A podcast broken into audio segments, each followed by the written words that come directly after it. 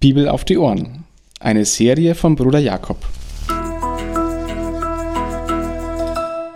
Eine Begleitung zum Bibellesen, um die Bibel, das Wort Gottes, zu entdecken und täglich besser kennenzulernen. Johannes der Täufer saß im Gefängnis.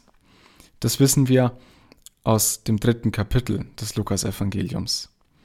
Er war im Gefängnis, wahrscheinlich nicht unter den schwersten Haftbedingungen, weil er seine Jünger empfangen konnte, ihnen bestimmt auch Aufträge gab, wie auch jetzt diesen, dass sie zu Jesus gehen und fragen sollen, ob Jesus der sei, der da kommen soll.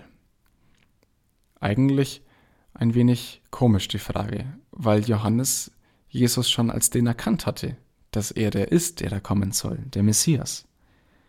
Warum schickt Johannes seine Jünger zu Jesus mit dieser Frage? Wahrscheinlich und es steht zwar nicht da, aber es lässt sich wahrscheinlich nur so erklären, dass Johannes im Gefängnis Zweifel bekommen hatte. Seine Lage war schwer. Und wahrscheinlich war ihm seine Lage noch mal schwerer geworden, weil Jesus Krankheiten heilt, Plagen beseitigt, Tote auferweckt, aber ihn, seinen Verwandten, seinen Cousin, im Gefängnis lässt. Warum musste er hier leiden und andere werden frei? Könnte Jesus nicht auch an ihn denken? Und Jesus antwortet. Er antwortet einmal mit den Zeichen, die er tat, von denen dann Johannes auch genau wusste, dass das die Zeichen sind, die der Messias tut.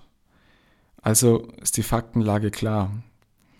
Aber er sagt zum Ende noch, glücklich ist der, wer sich nicht an mir ärgert, die Luther-Übersetzung ist da, wenn man sie liest, ein wenig missverständlich. Wer nicht Anstoß nimmt an mir.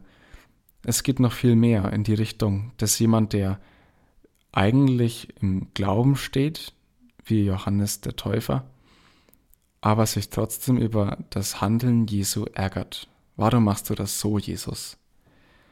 Und glücklich ist der, der sich eben nicht ärgert. Und mit diesen Worten schickt Jesus die Jünger zurück zu Johannes. Und damit war die Sache für Johannes nochmal neu klar geworden. Und das sind auch die Gedanken für heute.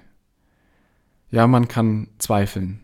Man kann sehr heftig ins Zweifeln kommen, wenn man das Handeln von Jesus sieht, was er für Menschen tut, wo er barmherzig ist und wo er in unseren Augen einfach nicht barmherzig ist. Das passiert gleichzeitig. Die einen sind glücklich und erleben viel Hilfe und sind einfach froh über das, was Jesus, was Gott ihnen Gutes tut und andere leiden, weil Gott eben das Gute jetzt nicht getan hat, weil er Leid nicht verhindert hat und weil er jetzt das, worum man schon so lang bittet, nicht tut, obwohl er doch der Barmherzige ist.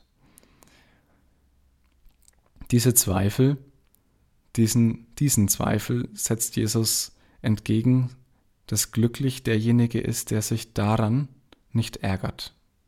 Das heißt nicht, dass Ärgern verboten ist. Es heißt auch nicht, dass Zweifeln verboten ist. Es heißt, dass das ganz schwer sein kann, wenn man das alles sieht. Aber man kann es mit ins Gebet nehmen, mit der Bitte, Herr, hilf mir, dass ich mich eben nicht daran ärgern muss, dass du eben nicht alle heilst und nicht allen so hilfst, wie ich es gerade so sehe, dass es gut wäre.